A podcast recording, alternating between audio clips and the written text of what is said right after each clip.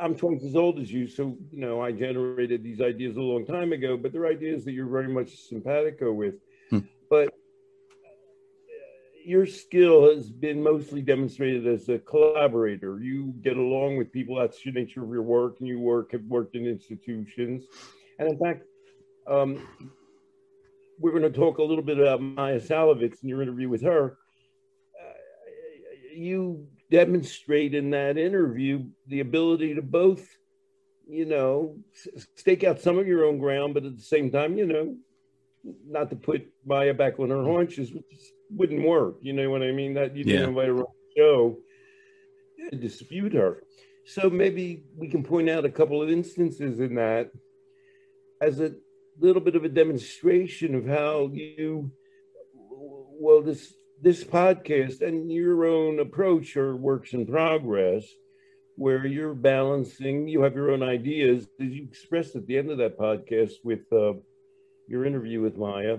So let me just jump in and say did you feel that different your different perspectives were coming out yours and maya Szalavitz's and when you interviewed her? And can you think of any examples of where that happened? I I try not to infuse my perspective too much. I'm trying when I do those interviews to figure out how I can allow people to make the best give the best interpretation of their own arguments. So uh, I, I wasn't exactly trying to, you know, I wasn't trying to give my two cents, but I could definitely see where we were disagreeing. Um, Oh, well, yeah, we're gonna say something. One point where that came out, you were pretty. Con- I mean, in general, that's not your style. But one time where it sort of came out, it was almost burst out. It was unavoidable.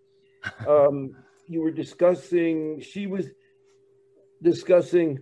Um, well, people who have a purpose and support in life will succeed better, but you can't give them that. And then you sort of burst out and said, "Well, that's what I tried to do." Do you recall that? It's like the the found the fundamental principle of the of our program and our approach and our thoughts are that well we should be building people up wherever they are and living out values. Well is, isn't that just inferred from from going a direction that you want to go? And so that i had to had to spill that out. I don't know what we were disagreeing with but well I would the way I would put it, Maya takes things as Maya's not a therapist. Mm-hmm. Um, to the extent that she's a therapist, and I think this is what comes out in all her work, and to, to some extent in your interview, Maya thinks they're going to come. Maya doesn't believe exactly in the disease theory or AA, but she believes in treatment. But treatment isn't psychotherapy for her she she believes that there's going to be a biological cure for everything that ails everybody. She thinks that they're ferreting around in these ma- massive data sets, and they're going to come up with something to deal with addiction. So in many ways, I in many ways I find Maya Szalavitz a disease theorist. She doesn't come out exactly and say she's not a disease theorist. Mm-hmm. And I think you know I'll point out an example I saw where that came up at the end of your interview but let me let me i wanted to begin by you, you, mentioned the life process program that we both participated in. There's now something in um, uh, wikipedia called the life process model of addiction. And this is i'll just read what it says. The life process model of addiction is the view that addiction is not a disease but rather a habitual response and a source of gratification and security that can be understood only in the context of social relationships and experiences. This model of addiction is in opposition to the disease model of addiction. Do you think Maya Salovitz believes it's a habitual response and source of gratification and security that can only be understood in the context of social relationships and experiences? Does, would she agree with that? The the term only makes me say no. Right. I think she would say those things are sort of secondary, which is sort of where Nora Volkow is. Well, it's sort of almost like, well, that's why you take a lot of drugs and then you become addicted. Or in Maya's case, she's looking for some kind of underlying mechanism that explains why some people become addicted. She has an explanation like that for herself. And it's not as it's not a psychological explanation. And again, you and at the end of your interview with her, that sort of came up. No, that's the tricky part. Is I she Maya says those things. I mean, she said all through the interview. She says in her book that that you know it's social determinants, it's psychological factors, it's the whole person. But she but she acts when pressed as though there's something more important than those things.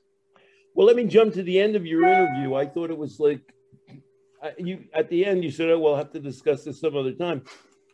Maya's looking for some mechanism that explains addiction, and her latest thing now. At one point, it used to be instant gratification. Fine. Her latest thing is now that people have a kind of a perceptual thing about the universe that makes them susceptible to drug addiction modifications. Do you remember that at the very end of your interview? She started talking about processing information and a perceptual thing. Do you recall? Mm, which part do you mean? I think I might. It could be two parts. Interview, I, will tell you what you said. So she's talking. So when she was talking about her growing up with autism, is that what she, is that what you mean? No, she was talking about Maya's looking. Why did she become addicted? She had some kind of internal mechanism that drugs solved. And right. what is and what is that mechanism? She would say, "Oh, you know, she, she she's explicit that she wasn't traumatized, but she believes it's trauma for a lot of people. In her case, it wasn't trauma, but she described when she was, you know, she, she wasn't a graceful young person. She wasn't a person who was found it easy to smoothly interact with other people. Right. That's that's uh, that's what I mean. She was saying she t- t- talks about that all on the umbrella of autism. So she feels that those things are that's that's why I thought you were going there because she says, well, and then once I learned, I, I read the definition or the criteria for Asperger's syndrome or autism. I said, well, there it is, and so now she's she's she takes antidepressants and whatever it is, and yeah, that that was interesting to me because what I was hearing her say really was that she just had to sort of develop those skills. But what she was trying to tell me was that now that she knew that that was the deficiency that she'll have forever, that now she can take these drugs and things are a little better for her now that she know. And I, I was just sort of baffled at that point. I was thinking, but aren't you telling me that you found that out and then you dealt with it? And and of course for me, I went down that same track, except I just I got a little further. I think maybe in the in the personal development side of things. So she sort of said, I mean, she says both that uh, obviously Maya Szalavitz, you know, is not the awkward teenager and college student that she, she's married. Right, right. She has a career she's a much better interview. She used to be somewhat awkward and skittish when she does interviews. Now she's making presentations. I mean, Maya Szalavitz is a changed person. that came out, by the way, in one interesting exchange where you said, well, ultimately, you'd sort of like to take heroin again. And she went into her rap, which you've had before with other people like Dee, where she says, well, I could never take it. You know, I would always resolve I'll take less heroin, but I never really could. Okay, but she was only taking heroin in her early 20s. Mm-hmm. So, I mean, for one thing, Maya only very belatedly, I think perhaps in her 40s, started drinking white wine. So she might have, she would have said the same thing about white wine. Right, right, right. Her life. Now it's ridiculous. She would laugh, and everybody would laugh to think, well, Maya Salva is going to have a white wine, some white wine, and she's going to start going out in the street and shooting up speedballs. You know, yeah, but yeah, and and you're right. That's the thing because you can it you know no one's going to say this is very tricky. No one will say um well come on maya you would have said it with white wine. Just try it. Try some heroin again. Just let's see where it takes you. No one's saying that. No one thinks that. If she makes a choice she makes a choice. But as a theorist with some influence and uh, an audience it's it's it's fair to ask you know you had this situation then but now you've described developing this into almost a new person who almost you kind of couldn't have these destructive relationships. Way too much going for you. What did she say? Cats and a great job. And so, you know, isn't it possible that someone like you could return to use if you ever decided to, and not even and not get you know carried away with it. It has to at least be a possibility. And of course, that always comes up with everybody, like Maya and millions of others, when they go to the hospital and they have to take anesthesia, you know, and something more powerful than you can find anywhere. I mean, people take fentanyl in the hospital. That's what it was invented for. And it's useful and it's a positive experience. And you didn't answer that specifically. You might have you've said that about yourself, but people all sort of put that in a separate category. Well, you know, I'm in the hospital, you know, blah, blah, blah, blah, blah. She said that though. She said she would take she would take painkillers, but she would like her husband to keep the the bottle. Oh, whatever. I mean, another way of putting that is like her husband, which you know, hopefully I know nothing about her husband or her marriage, but sort of that's a little bit why people are married. You know what I mean? In other words, you don't give them that job, but you know, a husband or a, a partner or a wife might say, how are you doing with that thing? You know, are you thinking about that? And that's one of the ingredients that she recognizes and the life process program recognizes is an antidote to addiction when you have that kind of thing. Then she said something kind of almost humorous. She said, Well, maybe when I'm 99, and then you go, wait, well, okay. What about 79? Let's cut off 20 years then. You know what I mean? When you're kind of, you know, maybe not as active on the circuit and, you know, you're kind of laying around the living room. You really think you'd react the same way when you're 70? And that, of course, comes up because, um, oh God, you're not you're not so good at helping me with this. There's a famous Irish actor who was the most famous drug abuser of his time he appeared later in life in his 70s. And then he would go on the Johnny Carson show and say, you know, I've been I've been abstaining now and been in AA for 20 years and, or, and everybody cheer. Uh, and then he appeared like as Dumbledore for somebody like that in the, that series. And he was back in Ireland, they filmed, and he said, you know, all my relatives are dead in their grave and I'm in Ireland and I'm not having the Guinness. And he started going to the local pub. He'd have a couple of Guinness. And, you know, he's like, you know, and you say, well, he said, oh man, for God's sake, he's got grandchildren. Of course, he's not going to go do all the crazy. He almost died around cocaine. And of course, he's not going to do that. But then, of course, that's our whole point. Is it, is it Richard Harris? Richard Harris, exactly. Well done. All right, I, I underestimated your uh, Hollywood IQ.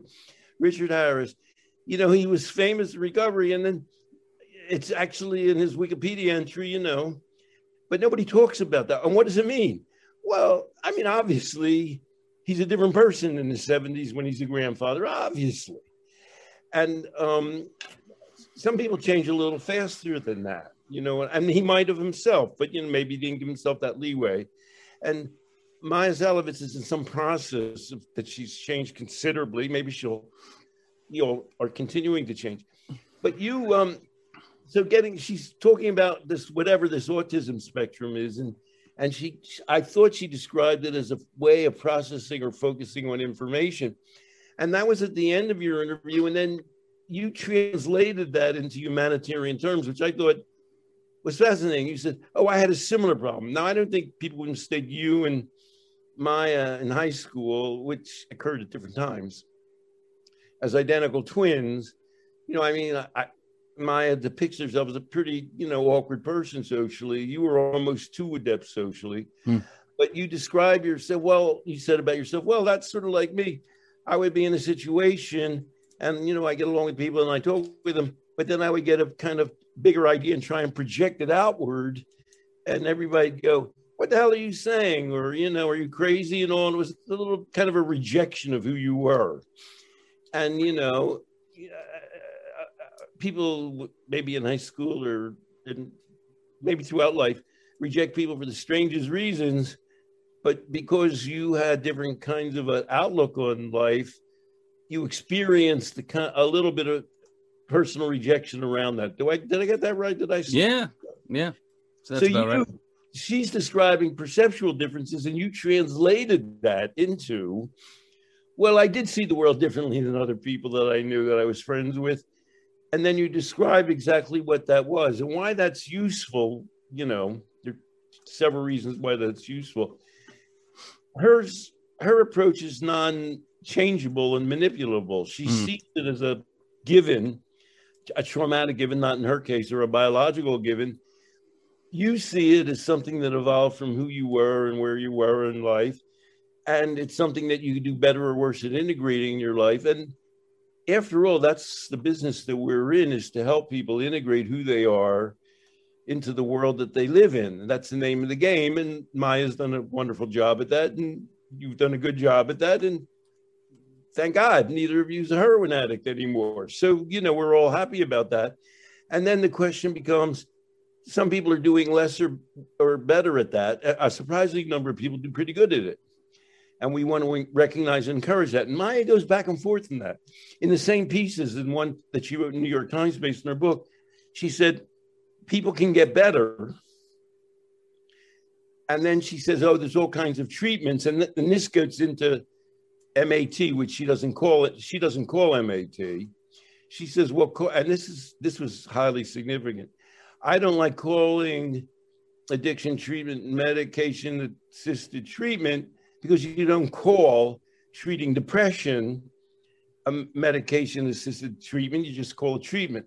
By the way, they just did a comparative study of um, antidepressants, SSRIs, and and which um, psychedelic did they compare it to? I, I'm, I'm, bad with names of that. It's one that everybody knows the name of. Um, Ketam- ketamine. I think it was ketamine. ketamine one. They make. They've done millions of dollars of research and all kinds of brain modeling to explain why SSRIs work and ketamine beat it in the comparative trial. Hmm. But she, her idea of treatment, that's her idea of treatment. I think she's open about taking, you know, medications and antidepressants. But that's not our idea of treatment. Our idea of treatment is enhancing people, enhancing the natural processes by which people are able to deal with the world. And they start, and they don't start out at blank slate. They have values and skills and some successes and their lives are improving and they have relationships. And those are things that we're trying to enhance. But that's not how Maya sees it. And and that and then we get back to what some people call MAT and she calls treatment.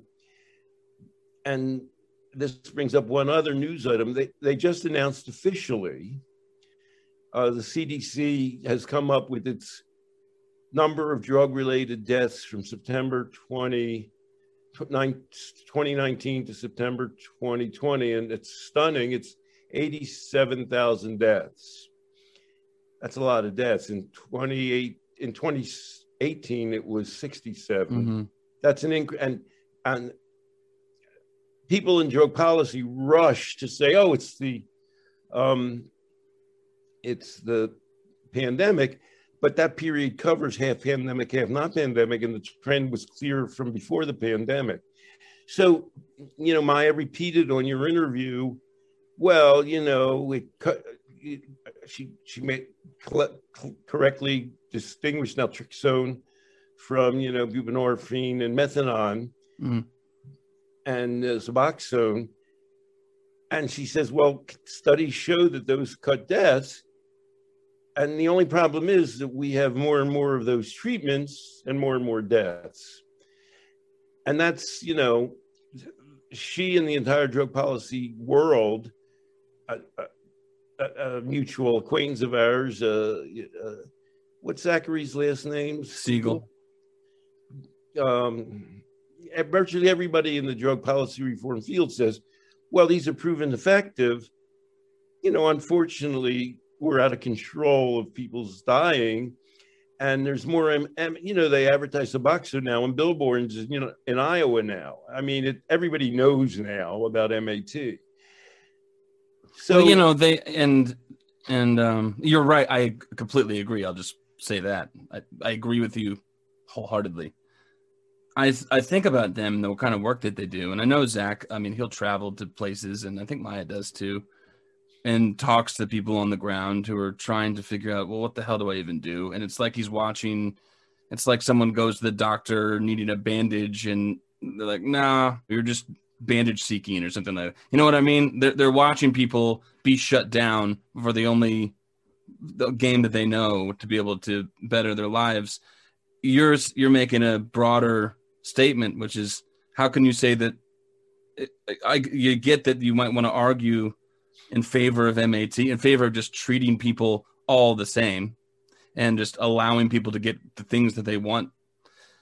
But on a policy level, you're talking about the Drug Policy Alliance. Well, how can you say these are proven to work? At, at what level are you talking about the proven to work? An individual life for how long? For a whole culture? So, well, I'll re- I'll anticipate a discussion. Uh, Ethan says he's going to interview me on his podcast. I've known Ethan a long time. Um, we have an unusually, I don't know. I mean, he maybe has a million intimate relationships like this, but we had an, we've known each other quite a long time personally and know each other's mm-hmm. children and spouses. And um, the Drug Policy Alliance was created in 2000. 900,000 people have died drug related deaths since 2000. Yeah. And the rate is now four times the rate it was then. And so, you know, we can talk about that. Ethan has a framework of looking at things within a 20 or 30 year period. He's got good self control, that man, compared to me and others. He could come up. I mean, you know, when he started the idea back, I knew him back when he was at Princeton and I was working nearby. And, you know, he came up with harm reduction. He, he didn't invent it. And then having the Drug Policy Alliance and legalizing marijuana and decriminalizing drugs and dealing with social causes. And that's a long-term policy. And he made he made a deal with the disease adherents he felt well i'm not going to get anywhere fighting aa in the 12 steps.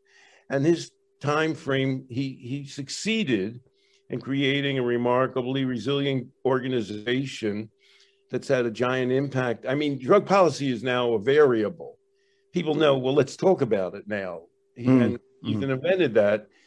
And the bad news is we're going on a million deaths. And I look at things from a different time perspective. I don't know if I want to call it eternity, but over centuries. And I say we're in an evolving period towards which many of the be- people who are reformers, and I kind of include Marc Lewis and my, uh, and even our, our our great hero, Carl Hardin, of increasingly chemicalizing the solution to addiction and in some sub rosa way viewing it as a disease. And that ultimately is the overall trend. And that's what's going to kill us as, as, as a, a functioning civilization, along with many other things. It's not the top of the list. There's the environment and inequality. And so we increasingly, to the extent that people say, oh, I'm going to go get medical treatment for my addiction. And uh, in and of itself, while you're doing it, it makes a lot of sense. Um, on the other hand, it's a part of an overall transition that people didn't used to think in terms of, and not thinking in terms of that, thinking of an, of addiction as a life process program says, let's think of addiction as a normal life process. It's something that every human being knows something about in some area of their life. Some people have gone through worse renditions of it than others. Your grandmother used to know that people used to do things when they were younger that they ceased to do when they were older. And then, and transitioning from that entirely common sense life process view to uh, the addictive disease view and treatment has actually rendered us less and less, more and more defenseless against that. That's a somber note. I mean, we're not doing well. you know, uh, the CDC, uh, this was a news item this past week 87,000 deaths from September 2019 to 2020. I mean, we're the only organization and only uh, interest group, a drug policy reform, which congratulates itself at a time. It's an it's an epidemic that's as bad as the epidemic everybody's otherwise concerned with. And people refer to it as an epidemic. And so, where have we gotten exactly? You know, my concept is we need an entirely different reconceptualization of how it is, what we're dealing with, and how we're dealing with it. So, anyhow, getting, I mean, um, that's why your natural tendency is to translate things into human terms. You're a, I don't know if you would call yourself a scientist, but when when you talk about how people process information, you describe it in very humanistic terms, and then how you need to improve that, and it can be done. So, uh, in my hometown, opioids are still stealing lives. Um,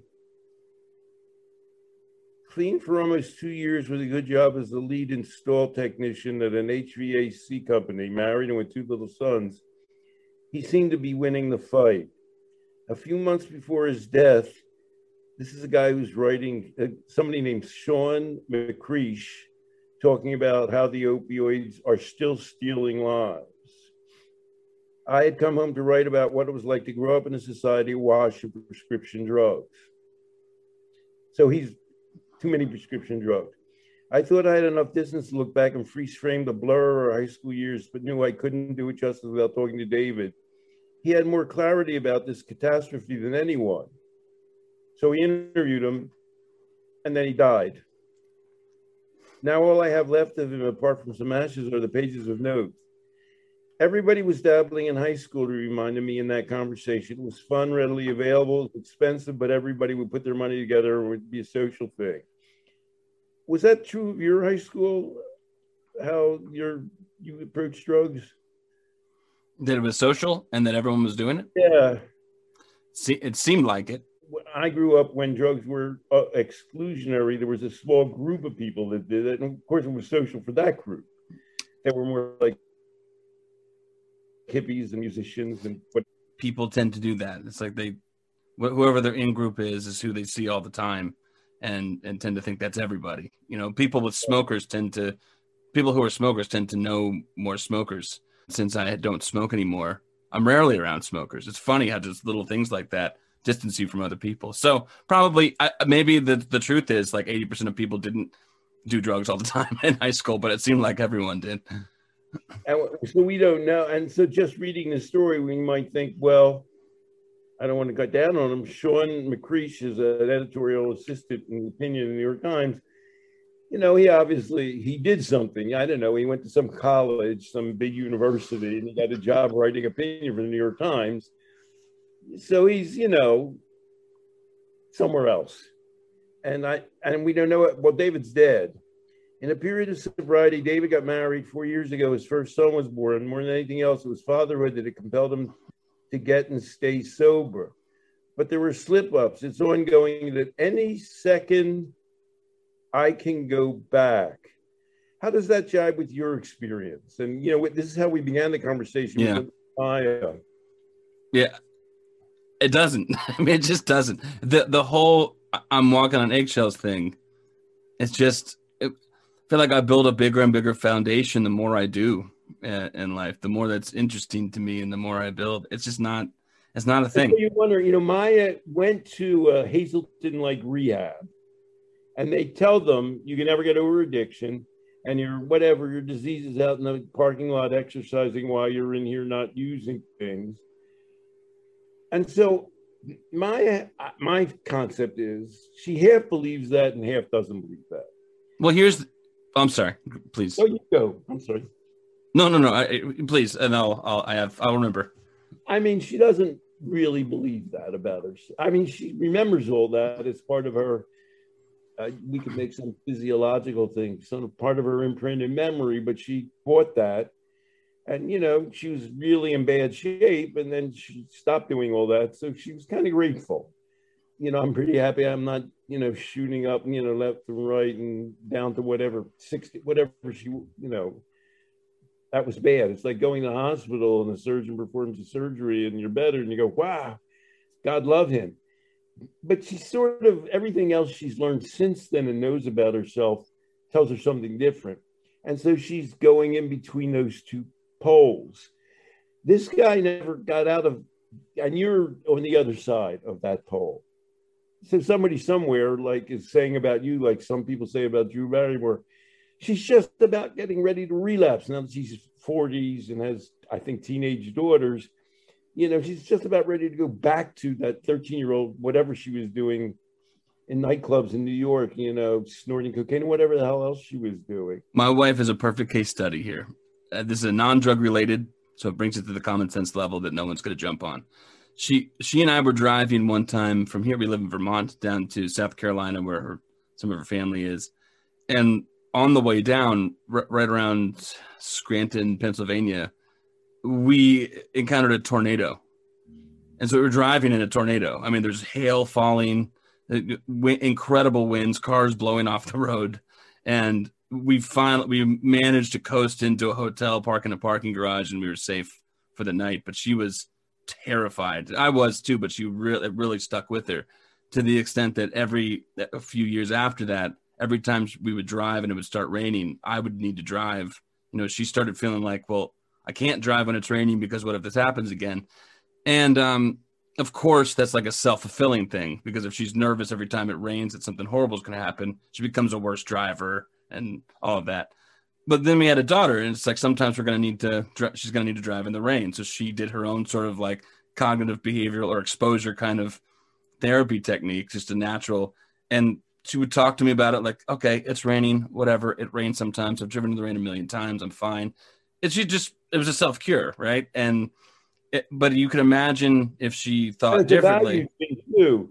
It's like, well, I would never drive in the rain again. Oh, I've got a daughter and she has to go to the doctor. Yep. Well, I'm not. Yeah, there you go. And yeah, values. stay home because I'm I have a rain phobia. You can't do that. So that so you you can't avoid there being values like there's and so that's something that you might mention to her if I were a clinician and there's a drug or something. You might say, well, you did tell me that it's important to you to get your daughter from A to B. So that's a value, right? But but beyond that, and that's the single value the most people undergo with sort of out doing anything or thinking about it. They sort of like, oh, you know, I'm an addict or blah blah blah blah blah. Oh, I had a child. You know, let's get clear here there's certain things I just can't do. And that's the most important. I didn't really actually 100% make a decision, unconscious eliciting of a value that changes who people are addiction wise. Right. Just percolating values that, that, that you start to become aware of. So, so you can imagine if she only told herself the story that she could never drive anytime it started raining again, that would really be tough on her. And I mean, she would, that really would be like walking on eggshells. But if everyone around her said, "Oh, you drove in a tornado. Don't you know you can never drive when it starts raining again?" I mean, you could imagine how just crippling of an experience that would be. And the thing is, she probably would have to find a way to drive in the rain again, and she would think she was sinning or something like that. So I, I we we talk about that and joke about it, but it actually is a perfect like case study for what we're talking about. Only if you think the drugs and, can. And now everybody knows once an adult, also So my ex-wife had a friend whose father was a pretty doggone alcoholic, and she only learned that thing that if your father's an alcoholic, you're going to be an alcoholic after she kind of grew up and was like just a regular person and she actually said, "Oh, thank God nobody ever told me that." You know, when I was growing up and learning to just like drink wine like everybody else. You know, and now she was like a regular person in an upscale Morris County suburb, drinking wine, and so um, we're actually in the process of conveying a model of addiction to people. Which you know, I should cross myself before saying this, even though Maya and I are both Jewish Maya still partly subscribes to, which is this is some permanent, indelible thing in you that means you can never outgrow it. Whereas in general, the, the running assumption for a large part of history or people in our history or the kind of experience of civilization that we've had, people do outgrow it. And she so, thinks she thinks most people outgrow it. Some people never do. I think that's what I think that's where she's sitting. And then and and then the people so that's a shifting group and then you were the debate that you were having was well can you change that's well she's one of the people who couldn't outgrow it but did outgrow it she didn't look like as a good candidate mm. And then you were and then she's sort of saying well there's still a residual group of people who can outgrow it. And then you were saying that's when you interjected not, not impolitely but that's the job the business i'm in. That's when you said well that's what i'm trying to do. Yeah. Because what's the alternative with that group of people? But more but we're saying something more. We're saying that they're convincing people david David's the guy who got a job. He got married. He had two kids. He's a good candidate for not resuming his drug addiction. You know, uh, if a person comes in and they're married and they have children, you're going to do better with them. I mean, there's something called harm reduction. Like as a, as a clinician, you mean? If someone comes in, to see it? yeah, yeah. There's something called wet housing, where there are people in the streets in Seattle and other cities who drink out of a brown paper bag, and then you put them in a house and you say you can drink here if you want, but you won't be exposed to the elements and you won't get arrested.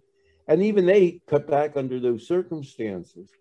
But they're not, they're people you're saying, well, we're not starting out, you know, hoping that we're going to make them into mainstream characters, you know, who go to work every day. You know, we're not in that situation. Right. But that's different from what, so when people come into your office or contact you over Zoom and they have a family and they have a life in place, you're automatically thinking, and that's most of our clients, well, we, we've got a head start here. Yeah. We should be able to make headway. So, you know, this guy wasn't a therapist, you know, I'll read his name. It's Sean McCreasy is a therapist. He's the guy who's writing about the opioid crisis. And, you know, um, he just David's an old friend of his. That's all. But if we're a helper or we know somebody who's had those accretions and additions, we're thinking we're in a much stronger place. When you know, I work with adolescents, high school age students, and um, I always do this exercise with them in one of my classes. is called "My Ideal Future," and they just I have them talk about different dimensions of their life and where they are now, and then how they see their future and what would make it great. If, if you just cut out all the obstacles you think might be in the way and just pretend that you know you could definitely get all the things you want, what would it look like? And all every single one has things like family, work, relationships, the things that when people come in and they say, Well, I have these things, I don't want to lose them. They're thinking, Oh no, I'm losing all these things. And I'm thinking, oh great you have these things so that you know you get a head start. So it works in, uh, throughout the lifespan. And then we and that's an exercise we do in the life process program. We say well can you project yourself in your future? And then you say what you're trying to do with these kids is well how are you going to get there? You know mm-hmm. you're working with the kid and you sort of say you're sort of saying well what do you think is an ideal life? And then you sort of say well, okay how do you think you get from here to there it's not man it's not magic you know? Well i'd like a family. Well you're going to have to marry somebody. And you're going to probably have to have some kind of job and way of supporting yourself.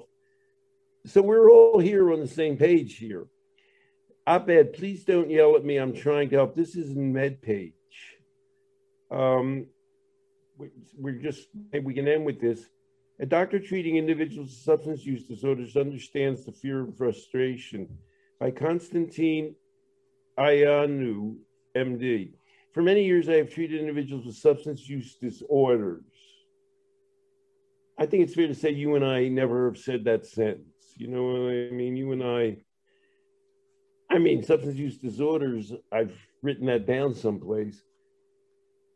We don't approach people. How do we approach? We don't think of them as having a substance use disorder. What do we think of? I mean, well, I don't really think of anything. I, usually we ask them what's going on. Right.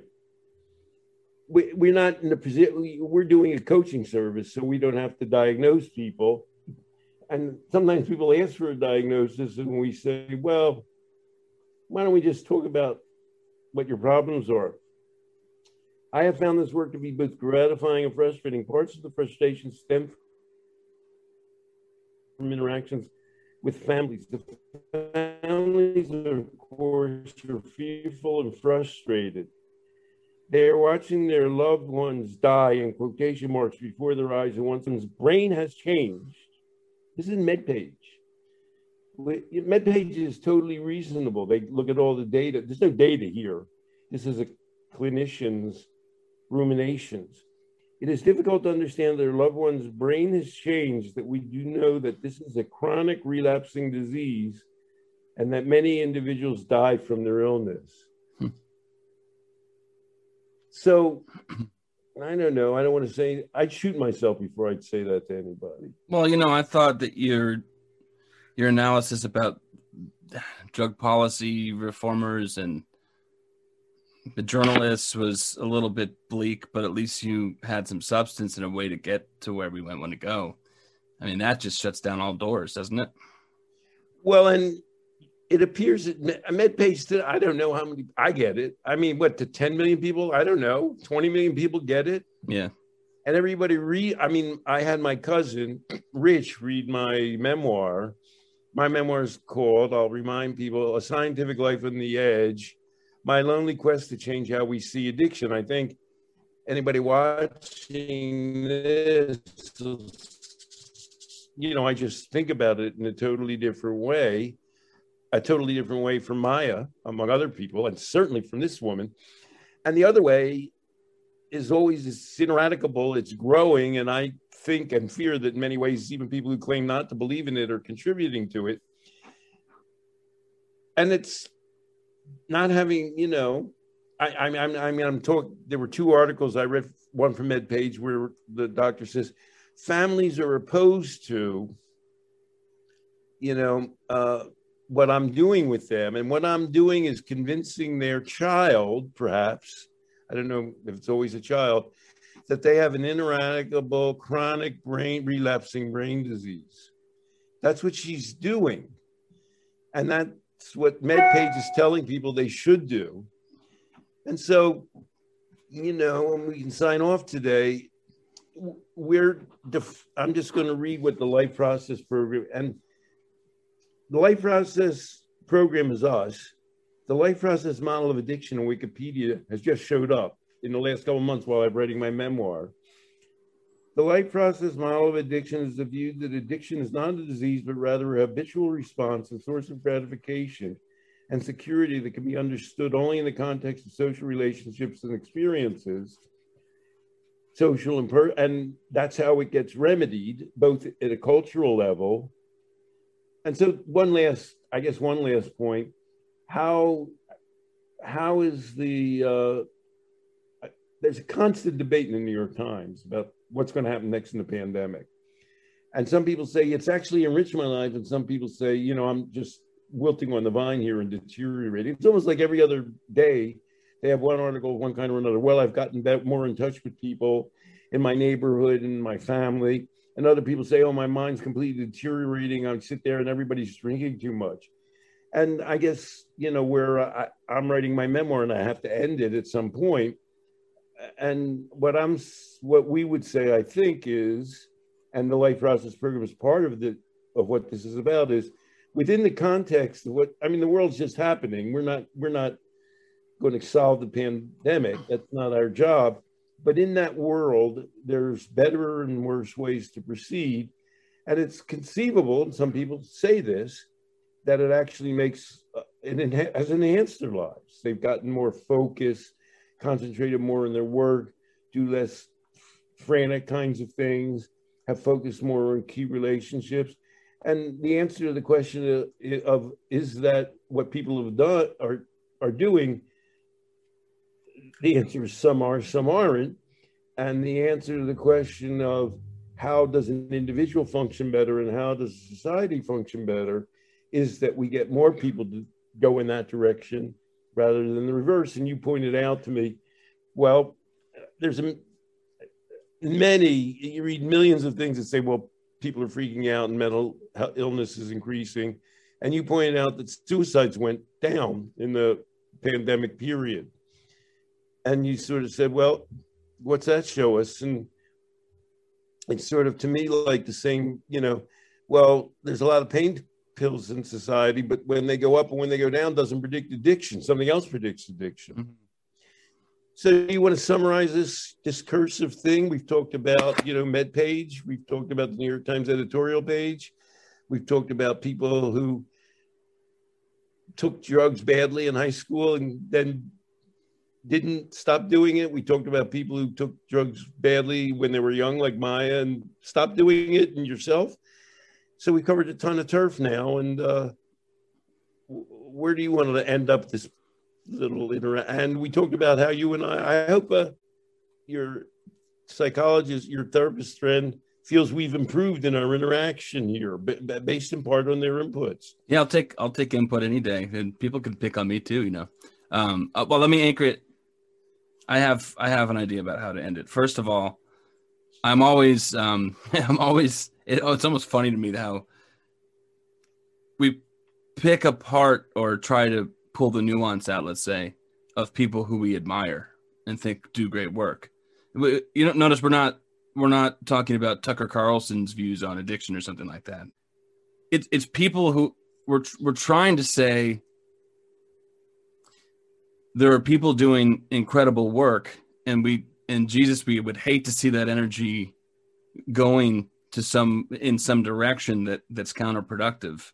And that's like a that's what a good friend or colleague does. And i'm always in so just just want to put that out there for the people who i just shared the thing with with uh, maya Szalavitz and i would write on the things that i shared. I said this is a great woman doing great work in the field and then if people see this and say, well, he said she was a great woman, why are they tearing her apart? You know, whatever. So that's one thing.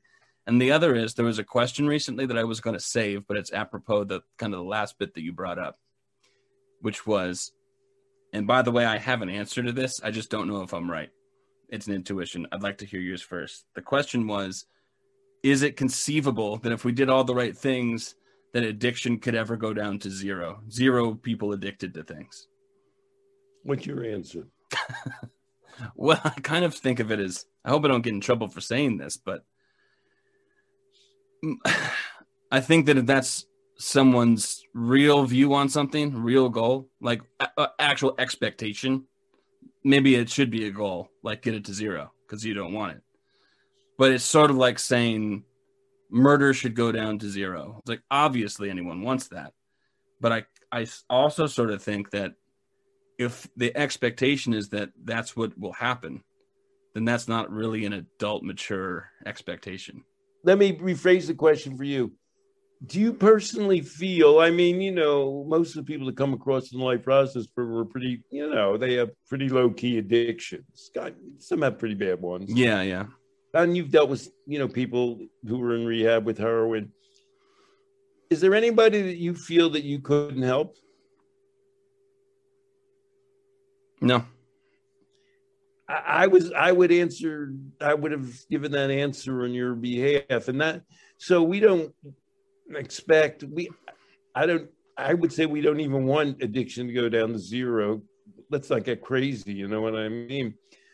But the question is there's we never stop feeling that we can see a path forward to improving both individual and society's ability to reduce and deal with addiction. That's that's our goal, and that's what we believe. I think that's a nice way to sign off. Thank you so much, Stanton. Pleasure. Happy Sunday.